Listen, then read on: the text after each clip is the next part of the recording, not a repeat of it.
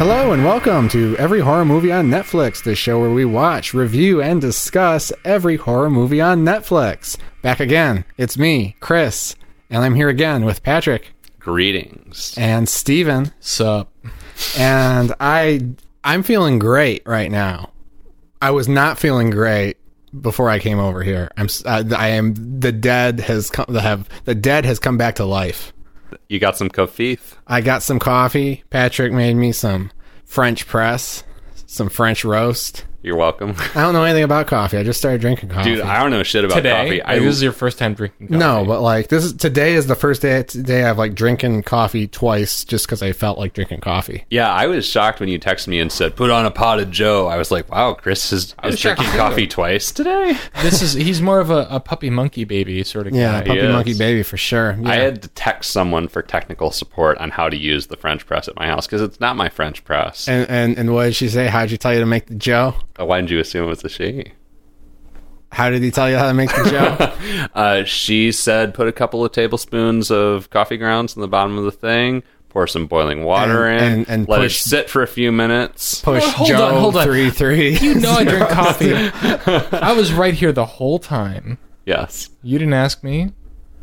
No, no, this was before you got here. Oh, okay. Although I did end up consulting you on what did I consult you on? And how much water to put in? Oh, that's right. Yes. Oh, yes, yes. And Steven told me how much water to put in it. He was like, "How much do you put in there?" I was like, "A couple tablespoons." He was like, "Put in some more. Chris can't handle that much caffeine." I didn't I, say I, didn't I that. nervous that. Drank two that. cups this morning, and I felt like I just like smoked a bag of meth. Is is there any is there any coffee left? Uh, yeah. Okay, well What? maybe at the break Let's I'll uh, have, let's have a cup of Joe. actually let's let's let's. I need to get topped off. Can I warm you up, Uh, hon? I'm, yeah, I'm, I'm gonna go get, top myself off. We'll be right back.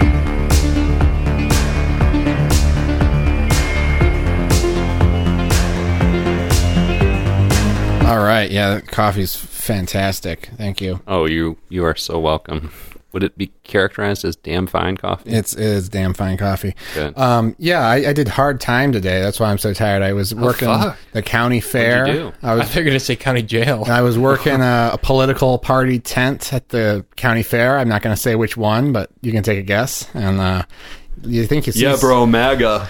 You think you think you see some monsters on Netflix? Let me tell you, see some monsters at the county fair.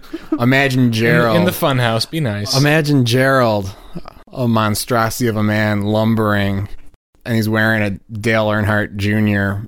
T-shirt Oof, and a MAGA hat. oof. Wait, were there see. actually people with MAGA hats? Oh yeah, what? Holy Oh, yeah. shit! it's a county fair. Ain't I've the- never ain't- seen one in the wild. It's not the fucking Ann Arbor Maker Faire, man. It's not Dipsy, bro. It's not Dipsy. These, Anyway. these uh, references are all highly relevant to our national and international audience. yeah. Well, speaking of Well, an international audience, right. yeah, we should probably dig into. You know, we asked you guys last uh, episode because you know we discussed the perfection. It was a contentious discussion. Obviously, there were a lot of different opinions on that movie, even just in our little circle. And so we said, "Hey, what do you all think?" And um, huge gu- response. and you guys chimed in. Thank you so much. So we want to read a couple of responses um, on on the show here, and and the responses themselves were all over the place too. Different opinions on the movie. So I'm going to read uh, three here very quickly.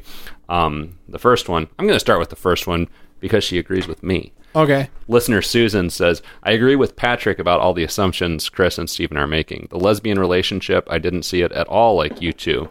When the fir- when the movie first started, I thought Charlotte was jealous, and I saw it as a seduction to get the other girl because the other girl seemed really attracted to Charlotte from the start. So Charlotte seduces her in order to ruin her career by getting her on the bus, drugging her, and getting her to cut off her hand. The first rewind reveal was not a surprise at all and made the second reveal so shocking and elating. That's my view, a female perspective.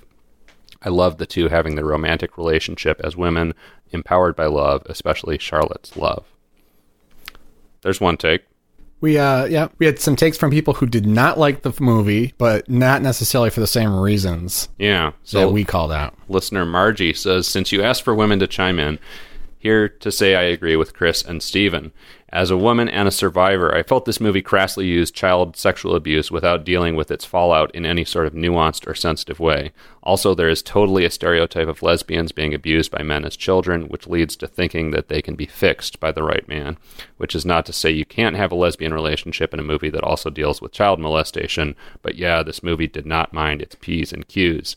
I love rape revenge movies. I wish MFA was on Netflix. Do you guys know what MFA I've is? heard of it. I haven't seen it. Master yet, of. Fine Arts. I'm, I'm curious Wait, about can I it. can I get my MFA on Netflix?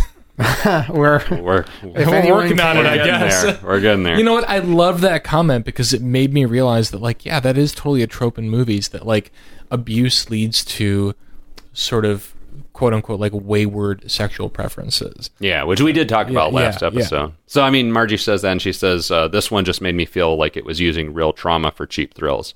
Anyway, love you guys, and thanks for this labor of love you all provide for us horror fans. Thank you so much, Margie. Thank you, Margie. And, and lastly, uh, listener Carrie went scorched earth on this movie. She says, I watched this and was into it and then just lost it. What the hell did I watch? Screw it with prejudice.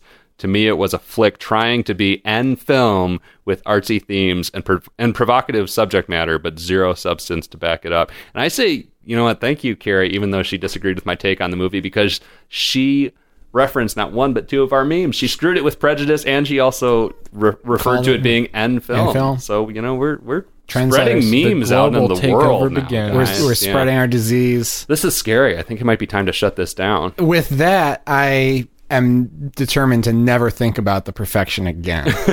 You know what? It's, It's not hard for me. It didn't really, like, leave it was. much left It's to been be a rough imagined. couple weeks. Patrick and I feuded over this movie. we did. after the show so viciously. I almost murdered him in real life, and he probably almost murdered me. I mean, so here's my final thought on the perfection: is I, I still liked it, but all the discussion that we've had about it and all the discussion I saw on Facebook as well has definitely lent me some new perspective on it, and I've, I've reconsidered my position on the movie. I'm not going to get into that today, but All right. I will say that I, I value everyone's opinion, and it's made me think about the movie in a new way. Cool. Well, what we are going to get into today is a little Turkish horror film. We're going to Turkey today. Let's talk Turkey. Oh, Uh, th- uh, this week's film is Dabbe. I think I'm pronouncing that right. Again, this is another movie where we're just complete cultural ignoramuses. yeah, Ignorami. ignorami. Yeah, just just treading on other cultures that we do not understand and did not take the time to learn anything about. Um, I took a little time. I looked up Dabbe on Wikipedia That to was- yeah. understand what that was outside of the context of the movie. What Yeah. a Herculean effort you made to I understand did. the context of this film. It was it was tough. Wow. My index fingers and thumbs are still sore from the typing that was required. we're talking about a two-hour, fifteen-minute, I believe, Yeah, something like that. found footage epic. possession film. It's actually the third in a series, the Dabbe franchise. Parts three, five, and six are on Netflix. Dabbe the Possession, which we watched for this week, is the third. And yeah, this is a movie where I was watching it with, you know, iPad in one hand, searching up things like, you know, religious demographics of Turkey, and then reading the subtitle. I got one eye on the iPad, one eye on the screen, watching the subtitles. Chris, you're supposed to focus on the movie. I know, I know. Well, I was pausing it a little bit, but um, just just trying to to to understand this movie some more. And you know what? This is a movie that I should love. I should fucking love this movie Hmm, why? because it's got all the things I like. We've got like a 1920 London esque badass exorcist coming in to solve an exorcism. We have some strange uh, rituals, which maybe maybe more familiar to a Turkish audience than they are to me. Um, but you know, it's always it's always fun to see a character like Jay. Appro- oh, Love it. Always love hearing that. approaching an exorcism and and and set you know I like all the little ritual that's involved in exorcism, especially when it's like uh, odd ritual I haven't seen before. Well, yeah, it's interesting to see a different culture's take on on the exorcism trope. Mm-hmm. But there's a but in your your statement. And we have and we have um can't think straight. Too much coffee. We have a little bit of X Files going on. We have a skeptic and a believer. Oh, yeah. and you know one is approaching something with a scientific viewpoint. Someone is a approaching it from the mystical. And there's a little viewpoint. bit of a little bit of sexual tension between them too. We've got twists. We've got twists out the ass. We've got a. I love you know I love a twist. I love a good. You twist. sound like Joe Bop right now. we got twist foo, we got ass Twist foo. um, and and we got you know a, a character who is like, oh yeah, by the way, I'm married to a jinn.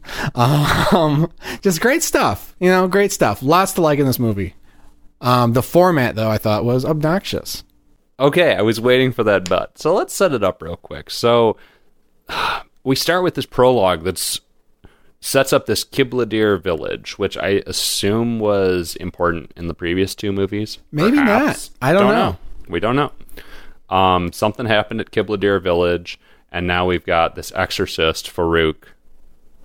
Am I remembering yeah. that right? Farouk Farak? Farouk Huja.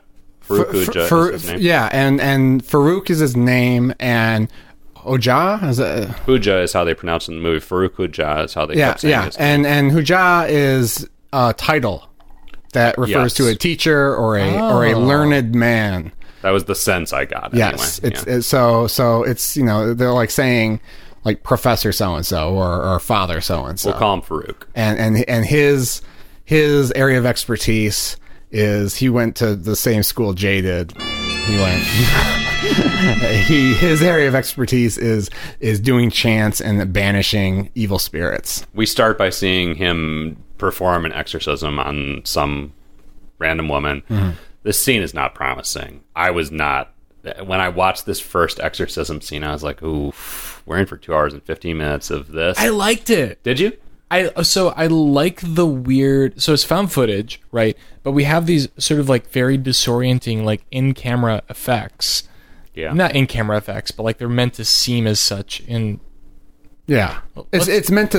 It, there are moments where it seems like the paranormal entity is It's like manipulating. affecting the videotape Yes. or something. There's a Yeah, lot the of video shaky, file. shaky video. It's like I hate to use the term Lynchian, but it felt like that. It reminded me of like a couple of like shots from Blue Velvet that really stuck with me, or Inland Empire, Mm. and I I liked that because it made it feel like okay, it's found footage, but like I still feel like I'm like there's energy coming from this possession like through the video. Mm-hmm. It's affecting me somehow. Mm.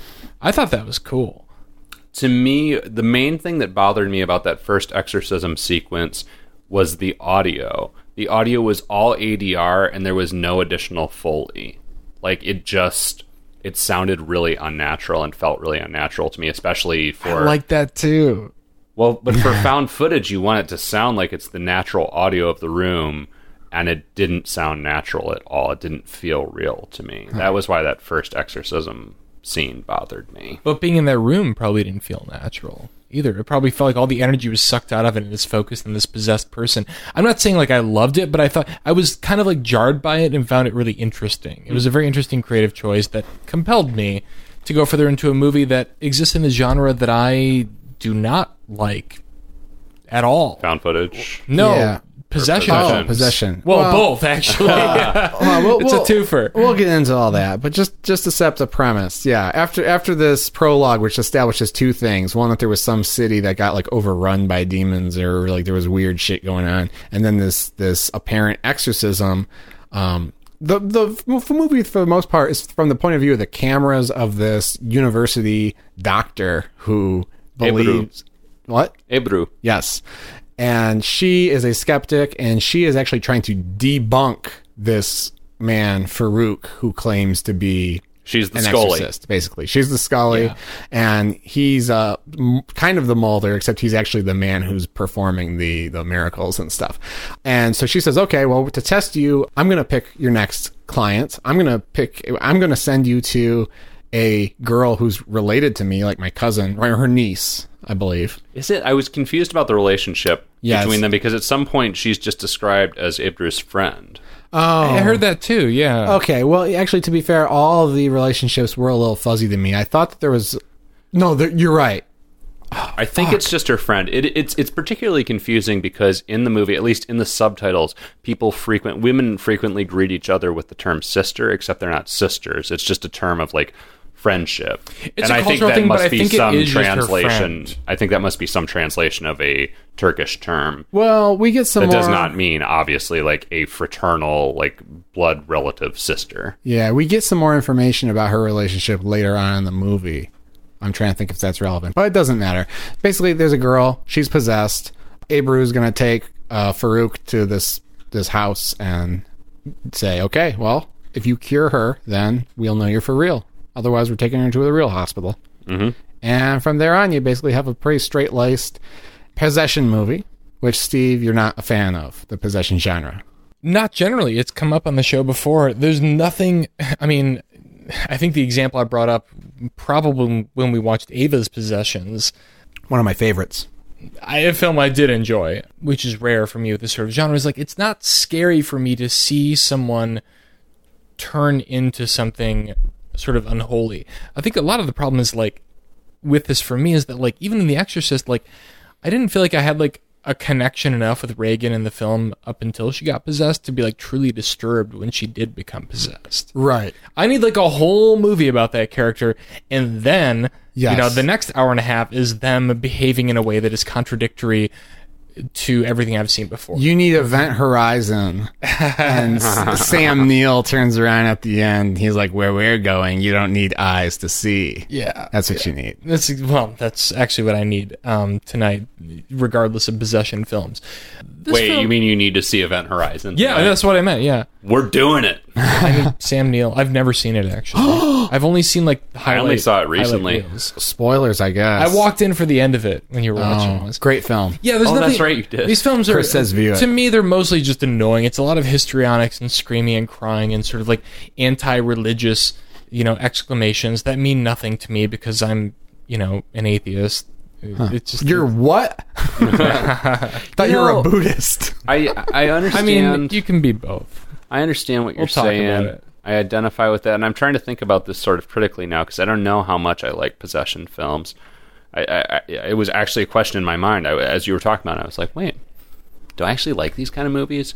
And I, I, I think I do. I think it still hits me on some sort of primal level to see someone who is, you know, perhaps innocent and pure, or, or at most just like a normal human being, all of a sudden turned into like some perverted, like screaming, like devil voiced creature. There's something weird about that that does unsettle me. It's not. It's far from the scariest thing to me, but I do. I respond to it. I, I feel like Steven's got a good point where possession movies don't commit well enough to getting to know the character before the possession. Oh, yeah. Which, I mean, because which makes sense because, I mean, usually the story starts when they start getting possessed, right? We meet this character when she's possessed. Right. I And mean- the other thing is like it's hard to sort of okay. So personally, it's like one of the scariest things I could imagine happening to me, being possessed by a demon. However, I wouldn't know I was possessed by a demon. Only my family members would know. You might. I might. Maybe somewhere deep down, like I'm conscious, just like screaming. You're in the sunken place. I'm in this. I'm in the sunken place, and trying to get the demon out of me. But we never. It's like it's such a hard thing to convey in a film. Like it doesn't lend itself well to the visual medium aside from just sort of puking and like bleeding profusely and screaming and doing spider crawls and stuff. Yeah. All of which are It's- not really particularly scary to and All of too which are just a typical day in my house. Yeah. the typical signs of possession, like spider walking, etc., are kind of overdone. Is that from the, Yes. the latest DSM?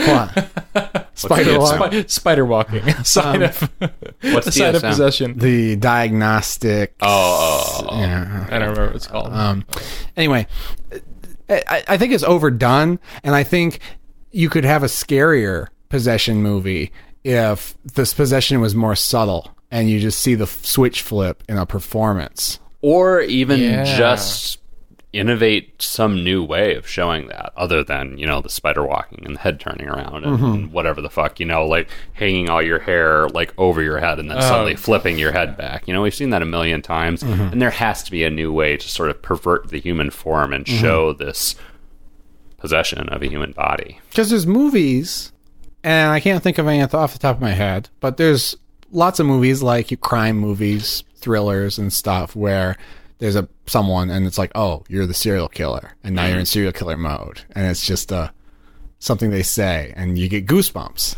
i just wanted to make a heavy rain joke but i won't because spoilers Yes. Um, well, that's a different. I think the but- embargo has been lifted on that. That No, was no, no, people no, have to no. go into heavy rain spoiler Yeah. free Yeah. so that they can be fully disappointed. Yeah, if you're listening to this and you love us, go out right now. Buy, Buy Heavy Rain. PlayStation. buy Heavy a Rain. PS3 and buy Heavy Rain for like five dollars or whatever it costs. Actually, the game Go to, itself go to probably- GameSpot.com, click on the microphone at the top of the homepage, Yeah, yeah. type in Amon for 20% off. the game itself probably costs more than a PS3 at this point. Maybe what? Someone just told me they bought a PS3 for five dollars. it is. Uh, you know, economy's rough sometimes. All right, but before we even get to the possessed girl, let me just say that I loved the performances of the actors who played Farouk and Ibru for, throughout this film. Yes. I loved the relationship between them. I even early on, they have this flirty kind of chemistry that does remind me of Mulder and Scully. Like they just have that like we're not gonna fuck, but we're you know there's kind of this mutual appreciation, even though we have this extreme philosophical difference and we butt heads all the time. It's just it's good. It was a good relationship. It drew me in. I was like, okay, I'm invested in this. I, would I- I would watch these two just hang out for a while. I thought there were I'd pretty. watch him fuck too. I thought there were strong performances kind of throughout. Um, I liked the possessed girl a lot.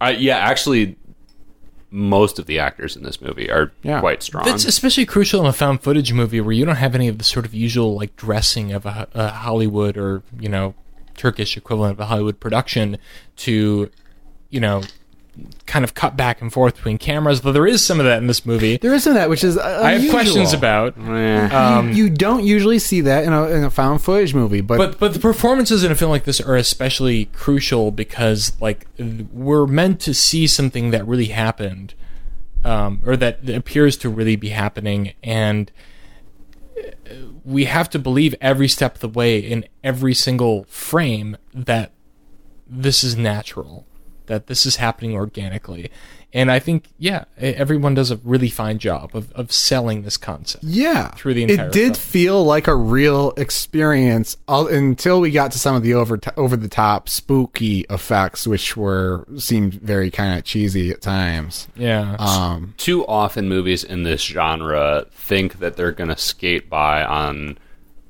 whatever they think their scares are. They're doing found footage because they think it's cheap. They hire shitty actors because they're cheap, and they're like, "Oh yeah, we're going to get them with you know whatever the fucking jump scare is." But this movie actually did cast good actors and it actually and, made and built some characters. Yeah, it made an investment in the story and in the characters. Mm-hmm. And I mean, just the fact that you have this kind of Mulder and Scully esque dueling worldview mm-hmm. going on throughout the whole movie automatically makes this movie more interesting than 75% of the movies on Netflix. The fact mm-hmm. that they added character based drama throughout the as a backbone of the entire movie. Let me ask you guys: Did you guys ever doubt Farouk?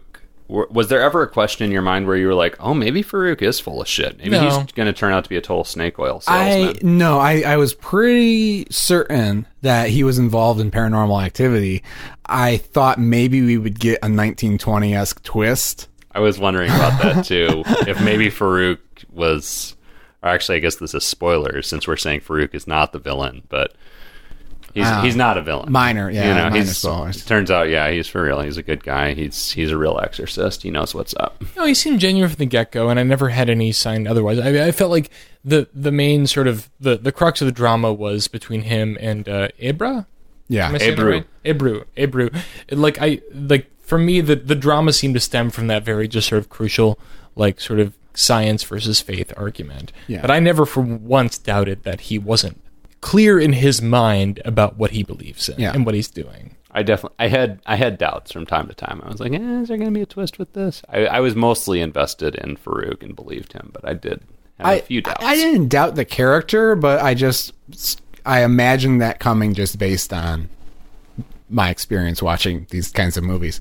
Um, something else I liked about this movie is, and I probably would have appreciated it more if I were more familiar with, you know, Turkey um, or Islam or anything like that, is the way they kind of try to solve this problem. Like it- this is very much a movie about two people trying to solve a problem How do we get this girl to not be possessed? Right. And it's it almost it's like almost like Apollo 13 or something, where it's like, well, here's what we got, here's what we discovered. Let's And and and Abru in in typical Scully fashion is convinced that she's just like having some sort of schizophrenic breakdown, like Yeah. to an absurdly late point in the movie. yeah, she needs to go to the hospital. She needs electroshock therapy. Yeah. and that's going to be the end of it. And this guy's no, like, no, look at this thing that has blood on it. This goes back to this ancient manuscript. Yeah. I'm gonna. I need to do some chants for a minute. yeah. I mean, when we get to the house, uh, the possessed girl's house, we meet some other characters. We meet Fatma, who does not want Farouk to be there. No. is very pissed off that there are cameras and Yeah. that any of this is going on. She's a huge asshole. She doesn't want him to be there.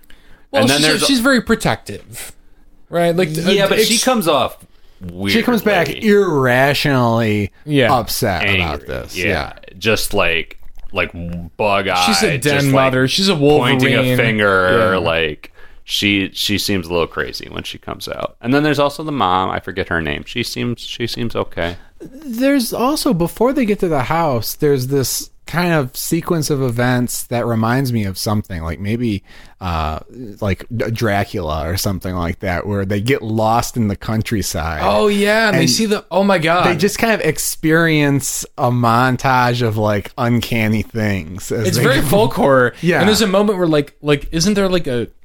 I saw so I watched this movie in two chunks, and the first was very early this week, so my memory isn't totally clear. But don't they come across like a shepherd, and then like Yes. seconds later they're driving like like Yes. a quarter mile away, and he's like on the like Yes. off in a field, Yes. walking with a woman. Yes. Yeah, very creepy stuff that never pays off in any meaningful way. Oh no, it does. Oh, it does. Yeah. Oh, We go back to the shepherd. And we understand, yeah, yeah, Okay. yeah, yeah. The uh, the light, the test showed that that was a lie, Stephen.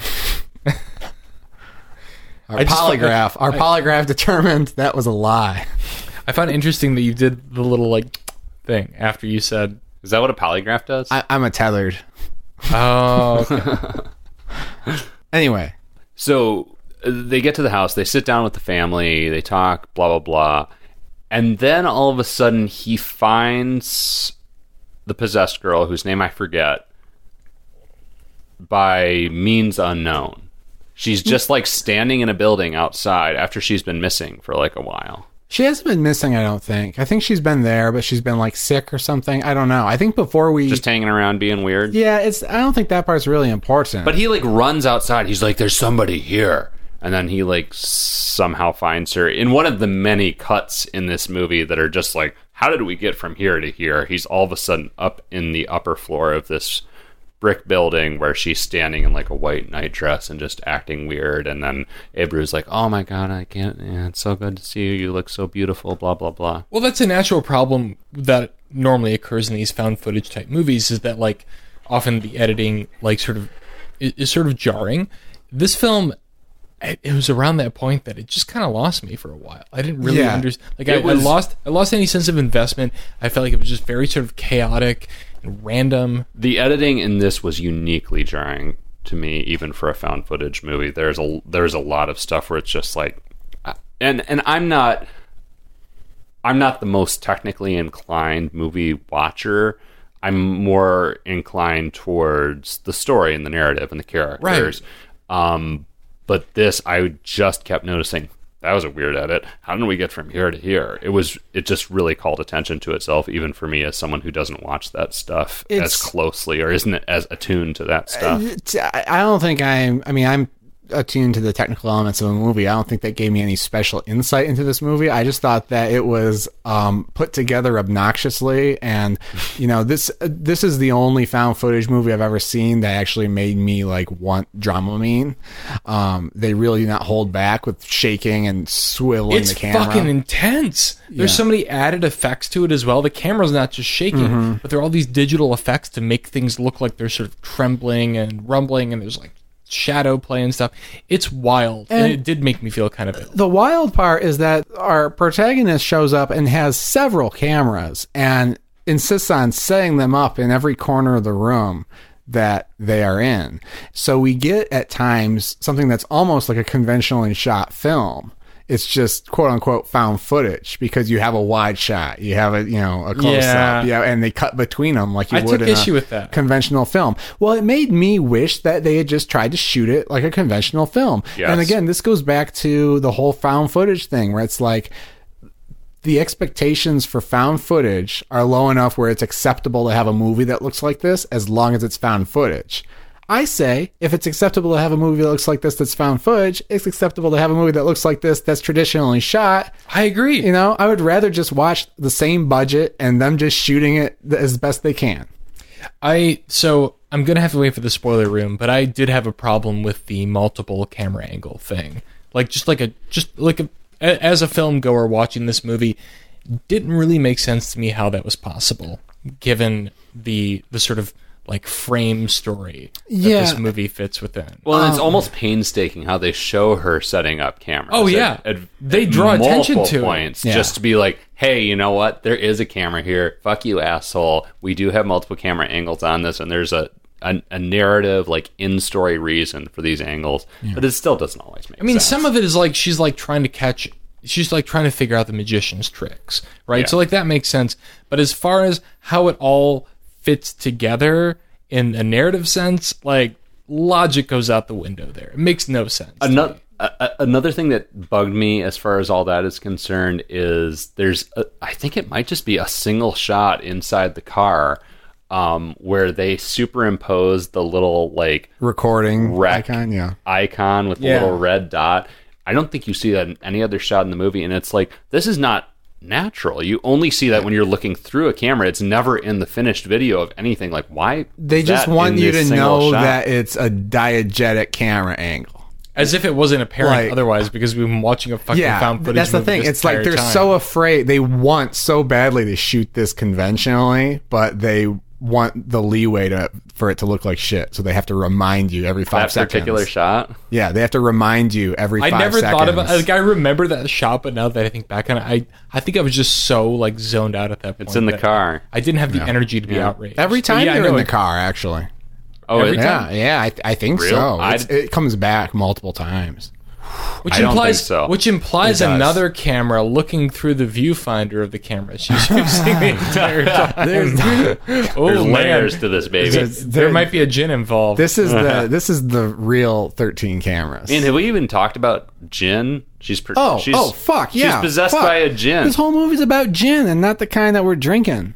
oh, the Patrick's drinking. Yeah, D J I N N, the jinn, baby. Tobe Hooper's final film, Djinn. Is it? And, I've never know, seen it, but This is one of those things, and also I'm going to bring the evil eye into this because when they get to the Oh, yeah. when they get to the house, our man Farouk is like much like Abraham Van Helsing does with the garlic in Bram Stoker's Dracula. Mm-hmm. He says, "Well, I'll tell you what your problem is. You got too many fucking evil eyes." There's so many evil eyes. And you know what? When I saw them, I didn't realize I've seen those like in my life recently and didn't know what they were. Okay. Well, and they're- it kind of freaked me out. they have these medallions, I I've think, to, to as protection from the evil eye, uh, hanging around the house. And he's like, They "All have right, these like glass blown Yeah. things, uh, blue and we're, white and black. we're gonna get rid of those." He takes them all off the walls, throws them on a And the, the possessed girl has one on her, and she Yeah. surre- she somehow has the wherewithal to surrender her evil eye, which baffled me. well, she is. She goes in and out of lucidity throughout Yeah. the movie. But um, the evil eye, I am aware of because I had a book called The Very Scary Almanac.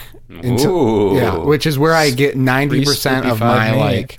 That's where I got like the backbone, like everything that I accept as true about like the Men in Black comes from that book, and you know poltergeists come from that book. Um, I loaned the book to a kid in third grade, and then he lost it, and he never gave it back. So I went about twenty years without the book until just recently, a few years ago, I bought another copy of it. Oh, I thought you were going to say he came back into your life and Oh. returned it to you. I was just, I just was walking through the cemetery and I found one Yeah. halfway in the earth.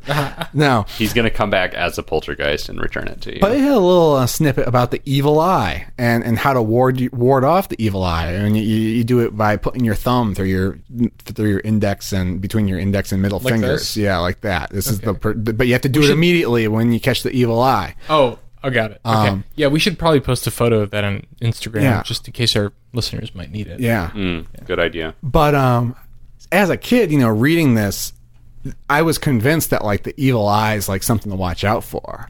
And really, it doesn't really have a foothold in American culture, if not Western culture. Like you never hear about the evil eye, but then they mention it in this movie, and so I looked it up, and yeah, the evil eye is fucking huge overseas, and especially like you know in the Mid East and Africa. So in my upbringing, the evil eye was just like the look you give someone when just like shooting someone a dirty look. It's my like the parents stink were always eye. like, "Yes, It's actually a she's curse. giving you the evil eye. St- Steven's giving me the evil eye right now." Right. Fuck. But the evil, the actual evil eye will will curse you. And so I bring this up because jinn are much the same way. They don't really have a foothold in our culture, but jinn are like holy shit. Like if you if you grew up in Asia, you thought about jinn as much as we think about ghosts or anything else. or vodka. Yeah, yeah. As much as you think about vodka. It's like an evil genie. It's Yeah. like Jafar at the end of Aladdin. Do we have like n- No, like well, a that's a cultural different equivalent thing. to the jinn? there's a jinn that's a there's a jinn that is just a genie, and then there's djinn with a D, which I think are more akin to demons. Hmm. Mm. Yeah, Anyways, that's what's got a fucking hold of. What's her name? the possess- I just looked it up. Her name's Kubra, but yes, Kubra is ridden with a jinn. Yeah, and he takes down all the evil eyes because evil eyes actually attract. I don't know. I don't Something care. like that. That's I don't that care. was my. but that's why, yeah. like, just like 1920, where where where where Jay comes in and he's like, you know what? We want to we want to attract the demon. We gotta get some meat. Well, he's, he's like, he's like, all right, you've been trying, right. you've been doing your family ritual, whatever. It's wrong. You're actually making it worse. Let's get rid of all this shit. We'll start over from scratch. Yeah. And and go up to the mirror room. There's a room where there's just a big mirror, and actually they get a pretty fucking dope shot Oh, yeah. where Get you- Farouk is just like crisscross applesauce in front of this mirror, and you can see like a million Farouks in the mirror. Yeah, Doctor Strange eats it's your a heart really out. cool shot. Yeah, he's We- got this little like fire in front of He's the sitting candle in, or in, something. in, in the corner with two mirrors at an angle, and it makes the illusion of like you know endless circle of, of mirrors. Amazing. Yeah. Various rituals ensue. And that doesn't go well. No, now you know I was this movie. I was dead tired when I started watching it, and I was oh like, man, I'm so sorry for you. And at first, I was like, "This is gonna be great. I'm just gonna like get deliriously tired and settle into like the world that this movie creates." And I just tried the same thing actually. I did Yeah. fall asleep too soon. Get totally unnerved. Uh, but the first hour of this movie is pretty damn boring. that was my favorite part. Oh, really? Settling into this world, I was like, this is actually like pretty well shot, like for a found footage thing. Like I'm very interested. After that, it just becomes like a fucking histrionic mess for me. I would say there this movie was like a roller coaster for me. It started really dull. I didn't like the first exorcism as I mentioned. Then I got fairly invested in Abru and Farouk. Then there's just kind of some dumb shit. Like too often when the jinn shows up and starts doing shit, the camera's just shaking and there's loud sound effects and that's supposed to be a substitute for scariness and it didn't work for me at all. And then interspersed in there there's a couple scenes that are genuinely fucking unsettling, which we'll probably get to momentarily. And the ending is upsetting. We'll get to that as well, but also unsatisfying. Sounds like me. we're about ready to review it, and then we'll head to the spoiler room and talk about some of the uh, the plot parts that really excited us or didn't. But one thing that I thought was very interesting, having watched two foreign exorcism movies now, is the difference in approach between how American exorcism movies handle possession and the two movies we've seen, which is without getting too far into spoilers on this movie. In the foreign films, possession, demons have a earthly connection. Yeah. It's connected to human motives and human conspiracy. In our movies, people get possessed and it just happens. It's you, random. You lived in the wrong house. It you know? always involves some form of Christianity, and it's just like it just happens. You just happen to be there's evil out there, and it just randomly chooses a vessel, and like anyone who believes or doesn't believe could become the victim. It's right? interesting, and I don't know what that means about our cultures psychologically. If I think our culture is less interesting than many others, Yeah. to be frank. But it's like, yeah, a little girl gets possessed by a demon in the in the American movie, and it's like, oh, well, sucks to be you. Wrong place, wrong time. Could mm-hmm. happen to anybody. In these movies, there's a whole spirit world, and that spirit world can be accessed by people with nefarious motives. I was fascinated by the visual difference in how the possession was displayed. You know, that Farouk throws a cloth over people to exorcise them because the, the jinns don't do well the in the lights. dark or Yeah, something yeah. like that. And then, like, the person will basically vomit out the jinn in physical form. And it usually looks like just a bloody, like, cut off braid. It just looks like a big clump of hair, like, covered in With blood. some meat. This Sometimes there's like teeth in there. Yeah. It's gross. Gross stuff. And it's not something I've ever seen. I, that was fascinating. Something gross on the inside. Yeah. That was that was I fascinating. something know. that is like too large to imagine like fitting through your esophagus Yeah. to be able to vomit out. Yeah. Just slightly too big to for that to be physically possible, Yeah. which is creepy. well, and plus no one wants to vomit up a fucking braid in the first place of hair. Oh, I got one sitting down there that I've been dying to get out. been take eating my cat's hairball treats lately, just trying to exercise this thing. It's not happening. Yeah. Oof. There's probably some very smart point to make about, you know, why possessions are portrayed in more tangible, physical manifestations. I don't know. Hmm. I don't know what I'm talking about. I got coffee brain. Let's review this movie. Patrick, you you pretty much already reviewed it. Would you view it, cue it, or screw it? Did I? Kinda. I don't know. I want to pass it to Steven. Screw it. Wow.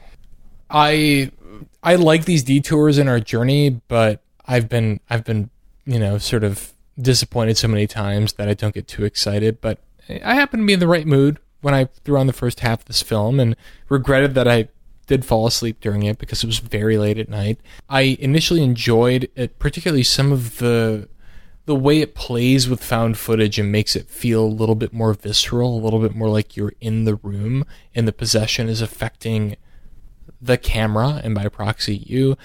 And that that becomes kind of exhausting and frankly nauseating after a while. Um, i can tell you the beginning middle and end of this movie but the plot beats the sort of unfolding mystery are like totally inscrutable and, and seemingly uh, random very hard to follow so i would not recommend watching this motion picture I'll review it. I did not find it hard to follow, actually. I found the plot, I mean, a bit convoluted for sure, but I understood what was going on. I will give it a Q it. It's it's interesting. It's not it's by not even close to a perfect film, but it's very interesting culturally. Uh, you know, a different take on the possession film from what we're used to, and I enjoyed that. And you know, there's some genuinely memorable and unsettling moments in here, and I did enjoy the performances and the fact that they take some time to create characters that feel real and that were actually interesting to me, especially for a two hour and 15 minute found footage movie, which I did in Steven fashion watch in two parts. I didn't watch it all in one sitting, I watched it in two sittings. I was surprised at the level to which it did entertain me and draw me in. So I'll say cue it. Chris? I'm gonna say screw it. Wow. Um, yeah, I, I liked what this movie was trying to do. It did a lot of things right. I think people who are especially interested in possession movies should watch it. Anyone who's interested in, you know, kind of uh, getting immersed into a different culture and kind of seeing a Turkish take on a possession movie, um, or a possession movie that's set in uh, against the backdrop of Islam might be interested in watching this movie. But at the end of the day, like Steven said, the, the plot made sense to me, but beat by beat, it was just kind of meandering and frustrating Tedious. and tedious Yeah. and boring. And then just the whole aesthetic of the found footage was too much for me. I thought all the spooky effects were overdone and, and, and obnoxious. And I just, it's not a good experience. It has some great moments, especially later on in the movie, which we'll get to. Some very entertaining scenes, some good twists, all the things I said I liked. But, you know, I think that that will give you I think what we've said will give you an honest idea of whether or not you want to watch this movie. I would not want to. I'm glad I watched it. I would not want to watch it again. So, screw it.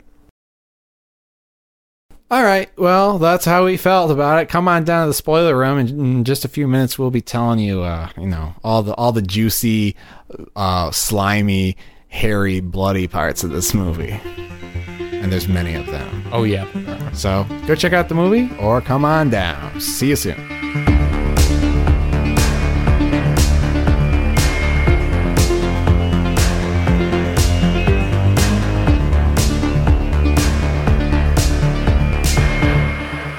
Welcome back. We are back in the spoiler room, ready to spoil the shit out of Dabbe. And you know, something that I appreciate about this, I'd be interested in getting the take of a Turkish person on The Exorcist or something like that. Because the possession films seem the rituals involved in an exorcism seem so arbitrary to the uninitiated. I will say, um, I I texted Patrick about this last night. Like the Turkish audiences love this movie. It seemed to be a high point in the series. Yeah, Yeah, you know, I saw, praise. I saw an article. I forget what it was in some. I don't know that it was a Turkish publication necessarily, but it was a publication that had more of a perspective on Turkish politics and issues than American publications do. And there was something special about this movie being released in the summer. Like the director, it was a big stand for him to release this movie in the summer. He was like, in Turkey, Turkish movies are not released in the summer, and I don't know what that means. If they're if usually like American blockbusters come out in the summer, but apparently this came out in the summer in Turkey, and hmm. it was successful, and that was a big hmm. deal. Which I mean, I, can, I like me. I said, I see there's a, there's a lot to like in this movie. My problem with this movie was generally in its form, and probably generally in the disconnect between me and, and the, the, the Turkish stuff that that depicts. Well, you know what? I want to talk about the toilet curse. Yeah, we gotta talk about the toilet Holy curse. This was the this was the point where the movie pivoted to me, and this is where I texted Patrick and said, "Oh shit, Dabbe, I'm screaming." Oh, that's the moment we were talking about this. That is the moment. Uh, I was wondering what was your moment because Yeah. you wouldn't tell me via text. the first hour of this movie kind of put me into a stupor and i was like all right what's going on here i'm waiting for something to happen and then this is where i started to get really excited How does it start? Like he's uh, is this in the mirror room, and then he's just like, "We have to go to the toilet. Do you have a toilet?" he said he asked a very specific question he's like do you have a toilet that touches the ground and faces the east and they're like oh yeah outside And this is a thing in the where courtyard and this is a thing where you know it's funny to, to us because we're Westerners and toilets are funny in our culture. But there was something very funny about this moment where he's just like very Toilets are serious, funny like, to some of "Where's us." where's the toilet?" I wish we had Allison here, uh, Allison with an I, Q, as we call her, to talk about real estate in Turkey. Because, like, is that a thing you look for when you're buying a house in Turkey? Like an outdoor toilet that faces east? I But don't did you guys It not find it thing. funny when he was just like in Oh, the it's middle of an hilarious. exorcism, exorcism and it's like, "Where's the? Do you have a toilet?" You know what? This could have been a Hitchcock moment, though. You know, like Psycho was the first movie to feature like a toilet that Mm. flushes. I wonder if, like in Turkey, this like broke ground or bro- broke Perhaps. wind or you know whatever. Insert like lazy fart poop joke. But, sure enough, there's a fucking toilet in the backyard. It's an outhouse. It's like tiled, and it's not the sort of toilet we would imagine. It's just like sort of a, a depression, a little like um, what would you call well, that? it's a depression it's a little bowl sort of thing like kind of like in the, ground in the ground that one would squat over. basin. And Farouk goes out there and just starts hammering away at it with like a pickaxe or a sledgehammer or something. And he starts Cue one of the most memorable scenes from Yeah. any movie on Netflix that we've seen so far. and from underneath the ruins of this toilet starts pulling out meat, intestines, And and and when he starts pulling out meat, everyone else starts like batshit wailing. their they shit. are horrified. I mean, rightfully so. I would probably lose my mind I would be, too. yeah. And again, maybe this makes more sense if you're in Turkey. Maybe this is actually something you're familiar with, a superstition you're familiar with. But but they're just losing their fucking minds. And it goes on at length. He pulls out It so goes much on at fucking. length. He pulls out entrails. Everything. everything. He gets, pulls It gets more ridiculous as it goes along. He pulls out a either cow or horse's head. I'm not sure what it is. That's one of the And last things he pulls out. It's like just It's like- glistening cow flesh with like the eyeballs poking out. It's like the horse's head in Godfather, except it's even more gruesome. It's horrifying It's- and so memorable. It's like the fucking horror equivalent of Mary Poppins' Yes. carpet bag. Yes, that's exactly He just right. keeps pulling out more fucking gruesome shit. it wasn't horrifying to me at all. It was just sensational. And he's just going back, reaching in, pulling it, and everyone's freaking the fuck out. And you're like, oh, that's a bad omen. Then he just goes back and he gets more stuff. And then he goes back and he gets more stuff. We should just we should just rip this scene and put it on our Can we, can we talk or about something. like famous horror toilets? for It a is. moment? No. I would go so far as to call this scene operatic. operatic. This is an operatic scene, and it, he's got everything. He's got entrails. He's got like clumps of hair. He's got like dead rats. He's got a goddamn. Are there dead rats? Skinned horse's head. He's got voodoo dolls. he pulls out of the fucking toilet. Holy He's got like dolls. It, fucking. He might as well pull out a rocking horse the way this was going. and Like, everyone is just. I mean, this is the this is the outstanding like the thing to me. Days of Christmas. is the women are all standing around just screaming and losing their shit, and none of them like leave. None of them are just like fuck this shit. I'm out of here. They all just, hang around. and are like, what is he going to pull out Constant next? screaming. and the screaming gets elevated even more. In my mind, this scene goes on for like ten minutes, it's like it's like and it's amazing. It's like- I never got bored. like Oprah's audience when she's like, "We're sending you all home with a book," and everyone just starts screaming. Oh, and a ticket on this flight. Oh, and everyone starts screaming, and a car. We're sending you home with a bloody chicken breast, and you home with some intestines, and you home with a skin horse's head. Oh my god! like a Everyone's pinata from screaming, hell. and Farouk, of course, as he is this entire movie, is Stoic. s- dead serious. This is the most serious moment of Farouk's life. Just Yes. pulling all this shit out from underneath some toilet in the back. No, it's not shit. Like I, I wish it were shit. It would be less horrifying. Probably. Uh, what a scene. One of the best scenes we've seen in this journey. And so now I'm like, okay, we're going there. Now, I- I'm ready to see some more crazy shit. Yeah. Steven, you wanted to talk about toilets? Yeah, you don't seem very excited about this scene. He wants to talk You're about other quiet over toilets. there. Why do you want to talk about other toilets when we've seen the best toilet in film history? I don't know if it's the best. Well, well first, I- of all, I- first of all, how did you feel about five. this scene? Oh, it was fucking wild. like I've never seen anything like it. I don't know. It just like it made me think of like other like my relate my like kind of terrifying relationship with, with toilet. Okay. What the, what, do tell. when I was so I might have brought this up in the show before, but when I was a kid and my family used to watch the X Files on Oh, yeah. Friday nights. Oh, I know Um, what you're about to say. and like I the it was the only time where we would turn all the lights off in the house. Oh, yeah. And I was terrified to go to the bathroom during the commercial breaks alone, but I did it. You know, I was like, I'm, I'm not, I'm not asking for help. I'm gonna. Was it because of the dark, or you were afraid of an X Files monster coming up the drain? Well, both. It was the dark, and then it was like the fumbling for the light switch, like and like shut the door. And then I thought like ET was either going to come out from the the basin of the toilet or from the vent next to the oh, toilet E.T. every fucking all time. I was terrified of E ET. there are there are more there are more than two X Files monsters that get you on the toilet. Well, Well- but they're specifically the one who lives in the outhouse outside, which I will never forget the glowing eyes looking up from the bottom of the outhouse. Yeah. What creature is that? That's that's remember? the fluke man. that's the fluke man? That's the fluke man. He he escapes into a porta potty, Really? and then the the uh, Eugene Tooms comes up the toilet Oh. uh, once, and then there's the in the seventh season I think Agua Mala. There's the water monster. who Can get you. mm, Yeah. all kinds of shit birds on You the want X you got X Files question? I'm your man. Well, it made me think of. uh I don't know if it's Ghoulies or Ghoulies 2, but I remember the box art when I was a kid, and it's like these like you know kind of ghoulish looking sort of gremlins, sort of rip off creatures, uh, and and they're coming out of a toilet, and the tagline is "They'll get you in the end." Mm. Mm. Funny. I don't know. Toilet humor is just not my bag. It's not my bag, but as a kid, it wasn't humor. It was like, well, they're gonna That's a fucking threat. get me Yeah. in the end, if you know what I mean. Yeah.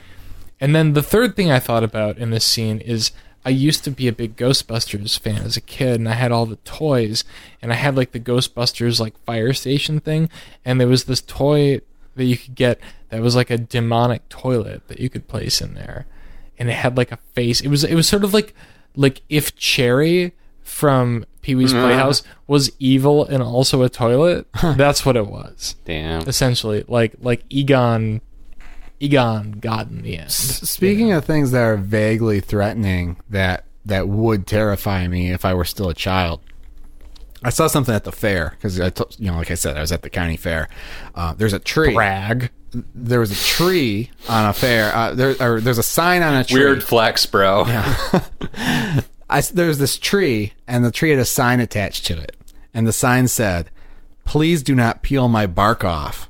My bark is important to me. like your skin is to you.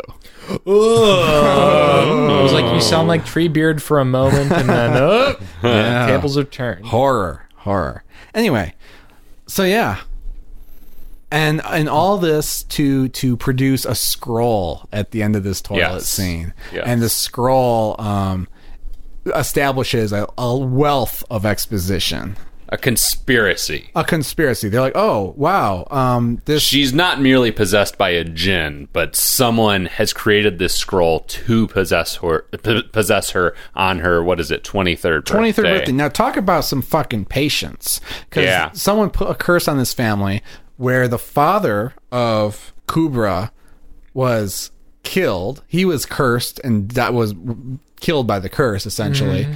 And Kubra was born cursed, but the curse doesn't set in until she turns 23. So, patient ass curse person drafted this memo. Speaking of X Files, can you imagine an X Files cold open that just involves the toilet meat scene, and then you roll out the scroll at the end, and then I can make that happen. We can. uh, We yeah. We're gonna. We're, I'm gonna rip it and put that on it and put it on Facebook. yes. Oh man. Where does it fucking go from there? So, um, then we start teasing out some of the more interesting ideas in this movie, where uh, our man Farouk sits down with our protagonist. What's her name? Ebru. Abru. Ebru. and he explains how he interprets the Dabbe. Now, Oh, we yes. all, we all looked up the Dabbe. This is the main spoiler of the movie. What the fuck is Dabbe? Well, a, a, the Dabbe in general is an apocalyptic demon. In the Quran. Yes, or uh, in some sort of. Is it in the Quran? Are we sure? I It is in the believe Quran so, for sure. yeah. Yeah. it is. According to Wikipedia. Okay. So we might fuck ourselves there, but Yeah. it's fine. And according to this film, it's this sort of web described in the Quran that's going to sort of envelop the world as one of the signs of the apocalypse. And according to Farouk, his interpretation of it is that's the internet. Yes, it's going to in, surround the world with a web, and it's going to enter every home. Yeah. And Farouk is like, "Doesn't that sound like the internet to you? Yeah. The World Wide Web?" And then there's the scene where Abru is like, "W de- in in in in, Eng- in English, basically, you know, she says www World Wide Web." Oh my Great. god, I definitely wish I weren't tuned out for this scene because that is fucking bananas. oh no, this is great! I can't believe you're tuned out. Let me explain the genius of this. The premise of this movie. The- I the- was not tuned out, but I'm looking forward to you Can you explaining explain the genius the of it. genius of it?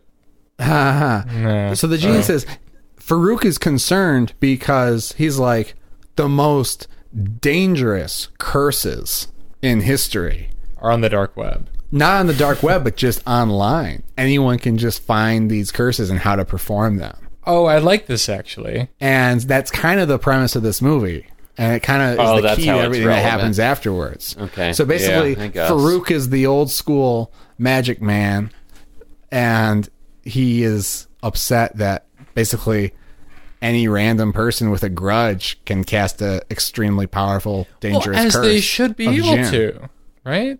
Oh, you uh, you believe? I'm all open source here. Yeah, you you Open source you wanna curses. Take, you want to take back the gin from the bourgeoisie. he wants to reclaim the means of production. So yeah, I thought that was a fascinating idea, and you know, it's it's. I would dare say that makes this film elevated horror. The The term we're fact that the internet is the villain. I don't know. I feel like that concept is not. I uh, okay. So I guess they got the curse from online. I, I just feel like that concept is not played out enough, especially to call this movie fucking Dabbe. But of course, it's part of a larger Yeah. franchise, and I, uh, presumably the earlier installments had more to do with that concept. I wonder. I think it's more of I'm an anthology curious- sort of thing, though. I'm curious if like the a brand. It's Well, like yeah, my, it is. my It is. anthology idea, dark memes. But I'm curious if the like earlier the same thing. installments played out that theme more, and if they specifically played out that theme in the sense of the internet being the Dabbe. Yeah, so the definition that I read on uh, the venerable internet resource Wikipedia, um, Venerable. venerable resource of reliable right, we gotta explain that because you explained that to me after the show last time, but our listeners don't know what the fuck you're referencing. Oh, when when John Travolta said Adele Dazeem instead of this Idina is, Menzel. this is all a reference to John Travolta's introduction of Idina Menzel at the Oscars. talented Adele Dazeem. So Which- now we turn everything Which into came that. up uh, as I texted Patrick last night. It came up in an episode of the most recent season of the of The Good Place. Bless. I was watching last night. Wow, a hilarious moment in film history. Um. Anyway, the definition I saw was the beast of the world, and it was like when the beast is uh, when the beast appears, it's a sign of the last day. But Yeah. I I didn't read enough to clarify like what the beast is. I guess the beast could be something like like a utility, like the Yeah, internet. well, we have that, you know, in in Christianity and stuff too. You know, the, the Oh, mark yeah, of the course. beast, all Yeah. that stuff. And I am always fascinated when people kind of retrofit, uh, you know, biblical prophecies or any sort of thing like that with the modern world. Like, is that retrofitting or future fitting? example, the barcode. You know, like in the 80s and 90s, people were saying that the barcode was the mark of the beast. Yeah. What? And then people started saying like just barcodes in general. Yeah, and then people started saying that the Facebook like button, the like symbol, is the mark of the beast. What? How am I so out of the loop on the discussion about the mark of the beast? And I think that's fascinating. Where do I get in on this? Reddit. And in general, I'm fascinated by the combination as a genre trope, the combination of like of ancient mysticism and modern technology. I think that's fascinating. Like I, I like a movie where scientists are doing something cutting edge and they, you know, end up communicating with the spirit world or something like that. It was like the the the idea I had for an episode of Dark Memes where everyone's arguing over whether they hear Yanny or Laurel in the in the Oh meme. God, I forgot about that. Uh, and and turns out it's a government experiment to find out whose brains are wired to what frequencies and they're actually like trying to get people to listen to these recordings that came from a crack deep in the earth and what they believe is hell and they're trying to tap into fucking hell demon energy or some shit. Dude, just like invoking that debate makes me feel like I'm in hell. Yeah. Well, you are. But I mean, at some point, he like supposedly actually exorcises the demon from. He think, he thinks he kills her. Yeah. And and I forget the demon's name. I want to say it was Sorry. like Sade. Sorry. oh, dude, I wish we can we cue up some Sade. I love Sade. Yeah, let's just listen to some Sade right now. Demon's name is Sare. S A R E. Oh, sorry. Hey, sorry, sorry. So, uh, yeah, he kills her, or so he thinks. Yeah. And she comes back, and that's the kind of thing where I got, I got a little confused and, and, and lost. It doesn't really matter. What does matter is they soon go. They're like, oh, you want to find out what's going on? You got to go out to this town where the Jinn killed everybody. Kibla Dare Village. Oh wow, look at you, Johnny, on the spot with that. How you? How, how Ginny, the fuck? Ginny on the spot. This man, this man doesn't even have any notes. He's just dropping that shit. He's got a mind like a fucking razor. Hey, you know what? Steel trap. My secret. I fucking pay attention. Oh. Oh, you might want to try it sometime. So they go out there where the only inhabitant of the entire fucking town is the lonely shepherd That we saw earlier We in the saw film. earlier in the film. So it all comes back. Teleporting shepherd. and and he gives our heroes the real deal. He's the exposition guy who shows up a half hour from the end of all these horror movies and it's like, here's what you're actually dealing with. Revelations unfold. Turns out our scientist protagonist, Ibru, her dad was involved with Kubra's father, and the two of them made a deal with some jinn to find some treasure because there's some jinn Right. who are specialized in treasure recovery. and basically, I think they You know, you got your Trevor, treasure recovery jinns. You got your bail bonds jinns. You got your you got your toilet cleaning jinns. you, you got everything. And then, uh, so this whole scene plays out, and you know, sets up sets up the whole batch. I, long story short, like I think, uh, what they cursed the town. Basically, because they gave Yeah. they gave tainted money to all the villagers, and Well, then all see, the here's- babies had birth defects. Well, here, Terrifying birth defect. here's terrifying. here's what they did. The the two the two men, the father's uncle, whatever the fuck, worked with the jinns to get treasure, and then fucked the jinns over. Hmm. They tried to bury the jinn after they alive.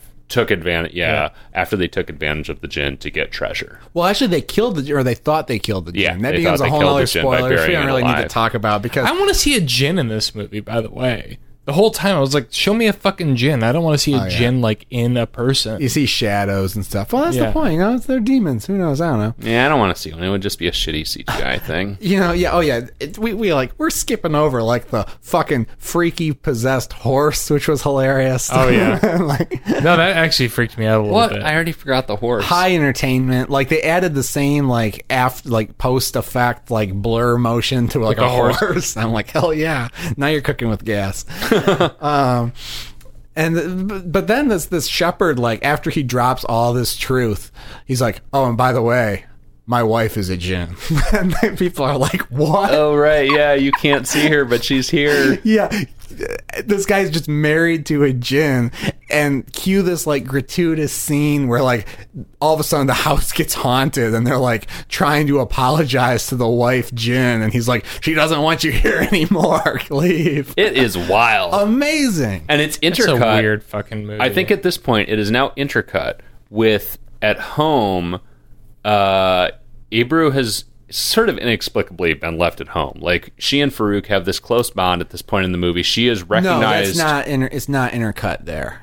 No? No, they make it they leave together and that's when their car is covered with bloody hands and everything like that. Oh right. um, they they part ways because they return to the house and then uh, our hero Farouk digs up the the jinn because he wants to give her a proper burial. So he like digs up basically what's basically an urn oh yeah. holding a spirit, and he he get, tries to give her a proper burial in like the cave where all the jinn hang out. which is which is the way to like properly sort of uh, There's rules. placate the spirit and and sort of close this loop. Yeah. Then he finds. Uh, then he go returns home, and uh, the mother of Kubra comes in the room, hysterical, and says, "Oh, you have to go to the the back to the shepherd's house. He just called. It's an emergency." And Ebru has other business because Kubra's freaking out. I don't know. They Yeah, because we think it's over. Like Ebru and um, Farouk have this moment where she's like, you know, you are right. They kind of almost they're about to embrace, I think, and then the mom like bursts into the room Yeah. and is like, the shepherd just called. You got to go. Farouk goes back to the shepherd's house, and the shepherd is like covered in blood, pounding on the door, and he's like. What the fuck are you doing here? You gotta be with Ibru. And he's like, Well, didn't you call me? He's like, No, I didn't fucking call you. Well, it's sort of inexplicable at this point why Ibru wouldn't just go with him because they have such a close bond. Again, this is where the beat by beat gets real convoluted for me. I can't keep track of how all these reveals come out, but the important thing is that Kubra's whole family is basically in a conspiracy to transfer the the jinn to Ebru. Yeah, yeah, like they beat the shit out of her while Farouk is gone. And Farouk realizes that the jinn he thought was dead and giving a proper burial was actually still alive, buried alive, and that he just buried a living jinn or something, which is like the thing you absolutely don't want to do because it intensifies the curse. There's a scene where he's like burying a dead jinn good. Burying a living jinn intensifies the curse. Like, oh no. And so then they return and they just get jumped by by um Kubra's family. Farouk gets thrown down a fucking well oh, that's horrifying. and pelted with boulders in another very memorable scene. A- and that's actually a good use of the shitty like found footage camera. Is the camera is at the bottom of the well with him, looking up these tiny Very figures claustrophobic. of the mom and her daughter above, like just dropping rocks, and you see them hitting his face. And you know, of course, it's it's staged. The rocks are not anything dangerous. They're probably fucking styrofoam. It feels real, but it feels oh, very it feels real. Incredibly like, real. Oh, this is. I mean, they actually put him down Awful. a fucking well. yeah, You know. Oh yeah, he's that. he's yeah he's down a well in real life. He's yeah. down a fucking deep well. Deep well. Deep horrifying. Yeah. Who the fuck would want to get down? And yeah, I can just like see him. I'm like, that's how you find bones in the bottom of a well. That's what happens. Yeah, Yeah. by And the- shooting a found footage horror movie. and Fuck then, with the and wrong then Ibru jinn. gets buried alive, and they're like, "Yep, basically you're fucked, and the jinn's gonna take you because better you than our daughter." which is also a horrifying scene and god damn it all the cameras in this movie like she puts on a hidden camera There's at least It's- 13 cameras in this. it's yeah we should call neville and ask him about this there's a hidden camera in Ebru's bra so there's like a shot looking up out of the grave that her mother no not her mother kubra's mother yeah, has dug Has- for yeah. her um and at some point she also pulls out her phone to like shoot the inside of her coffin when she's buried alive That was some harrowing Being shit, buried you guys. alive used to be my like biggest fear as a child, and again, something I read in the very scary almanac. I feel like this movie reawakened my fear of being buried alive because that is a protract, a prolonged scene of her in that coffin, just screaming, hyperventilating, Fucking trying snake to just film. snapping It at goes her. There's on- a snake that Yeah, shows it up. goes on. That was the worst part of it for me is like being trapped in that space with a fucking like rattlesnake, whatever the hell Oh, it it is. was a big ass. I like snakes. I don't know what so that that was. I like that wasn't snakes, as bad but I mean the me. fact that she's holding his neck and it's like very seemingly realistically like like snapping at her. Yeah. Great sound effects. Yeah. Like oh god, Uh, that, that snake's n- it's not cuddly. the scene goes on so long that you think she's gonna get out. get out. It's not gonna be the end of the movie, but that's the end of the movie. Yeah, yeah, exactly. There's a big snake in there, and then there's an epilogue where it turns out it's a true story. Then there's a title card where it's like, "Oh, Farouk got out." It's So like Bill- American graffiti. It like explains what happens to everyone at the Yeah. end. But the movie. most perplexing part of it is after we just see one of the most memorable murders of a character I've ever seen in film. When Farouk's at the bottom of the well, the title card that's comes one of the out. most memorable murders you've ever seen. yes, and then maybe because I just watched it today, but it I mean, we didn't see him die. We saw him get pelted with huge Enough that he should have died, but And- he was and still I conscious. was like, oh, he's going to be buried alive at the bottom of this well, or and he, I mean, he's dead. I mean, it, it, don't split hairs with me on this. I no, he should have died. Those boulders were huge. Yeah, they were like any, four any times the size of reasonable his person head. would watch this scene and be like, "Wow, Farouk His just head got died. fucking crushed. Yeah, you see a rock land square on his head.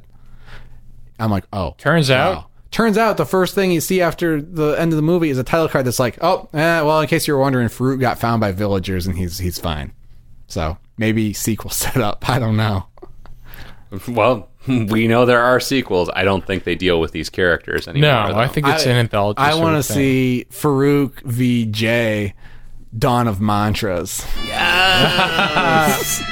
Okay, you know, I, I want to back up for uh, the briefest second to just mention I really liked the the shot where you see the bloody handprints cover the windshield Oh, of that the was car cool. Yeah. from inside. Yeah, it's like a stop motion effect. Yeah, and yeah, great Where practical it becomes effect. completely covered in blood to the point that it's opaque. Yeah. Yeah. And then later, cool. when they're coming back to the car, there are sort of bloody handprints leading up to it, and Ebru has like a full blown freak. There are a couple of cool effects, or like there are a couple of cool like directorial choices in this film.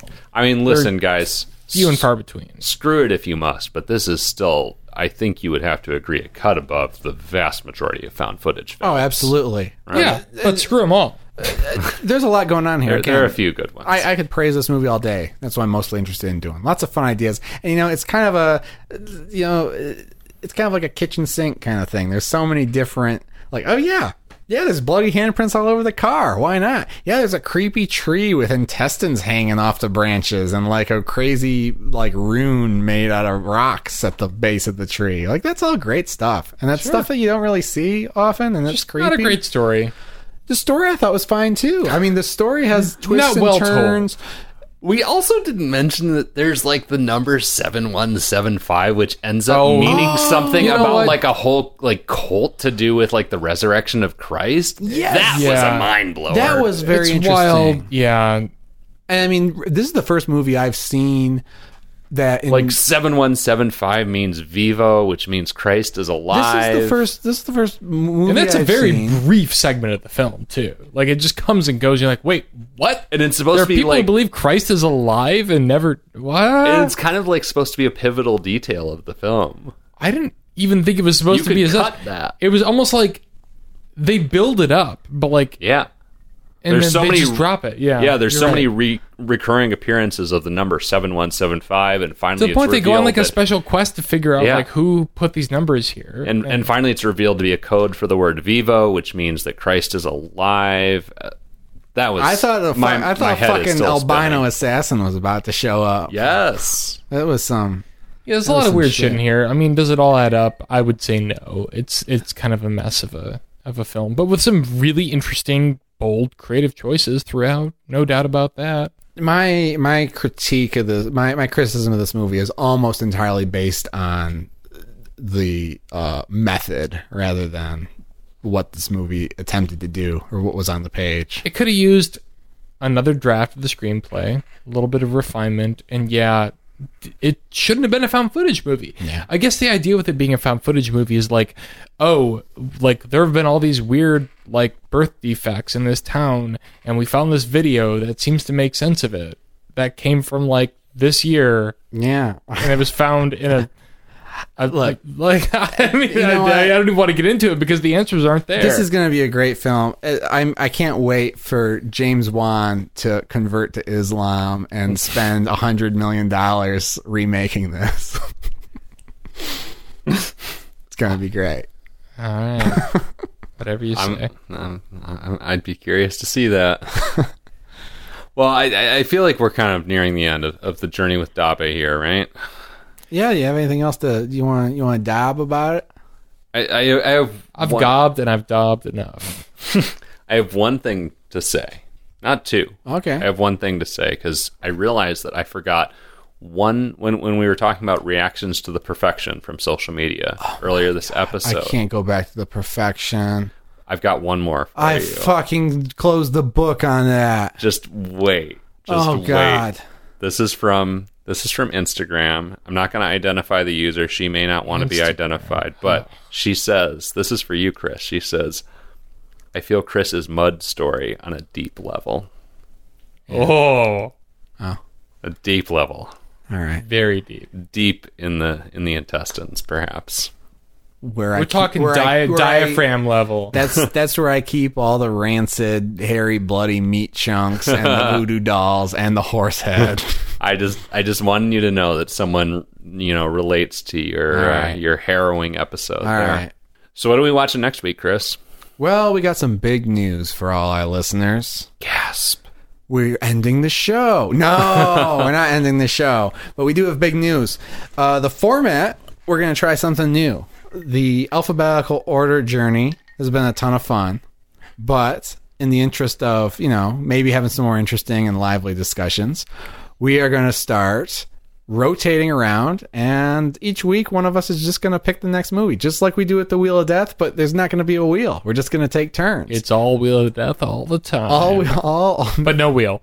and it's always going to land on us one third of the time, which is an improvement. So No it's gonna it's gonna go. Chris is gonna pick a movie. Patrick's gonna pick a movie. Steve's gonna pick a movie, and then every fourth episode, we're gonna pick a totally fucking random movie. We're going to use the wheel. No, wheel we're of not death. going to. The wheel. The is wheel going of death Wheel. is coming The back. wheel is now. wheel of the death. wheel is now a co-host. We're not rid of it. It's staying around. Wonder what it has to continues to troll Dude, us. I didn't build that fucking wheel to only use it on a handful of episodes. yeah, all right. yeah. We got to get our use out of that Spent wheel. too much time in fucking Home Depot to just abolish the wheel. So the wheel's coming back. So that's the gist of it. If you're a longtime listener, this is going to be something new. Maybe it'll be a great idea. I think it's going to be great. Uh, if not, uh, too bad. We're gonna we're probably gonna, we're probably gonna stick to this. We're never changing. Um, and Chris is gonna pick the first movie. Yeah. And, and and Steven and I are literally on the edge of our seats, wondering what Chris is going to pick because he he was looking at Netflix earlier today, and he did his Chris cackle at one point. He was just laughing his ass off, and I don't know if that's the movie he's about to no, announce. that's not the movie I'm about to announce. I was No? I was laughing my ass off because there's a movie I'm not going to pick. Oh, That's called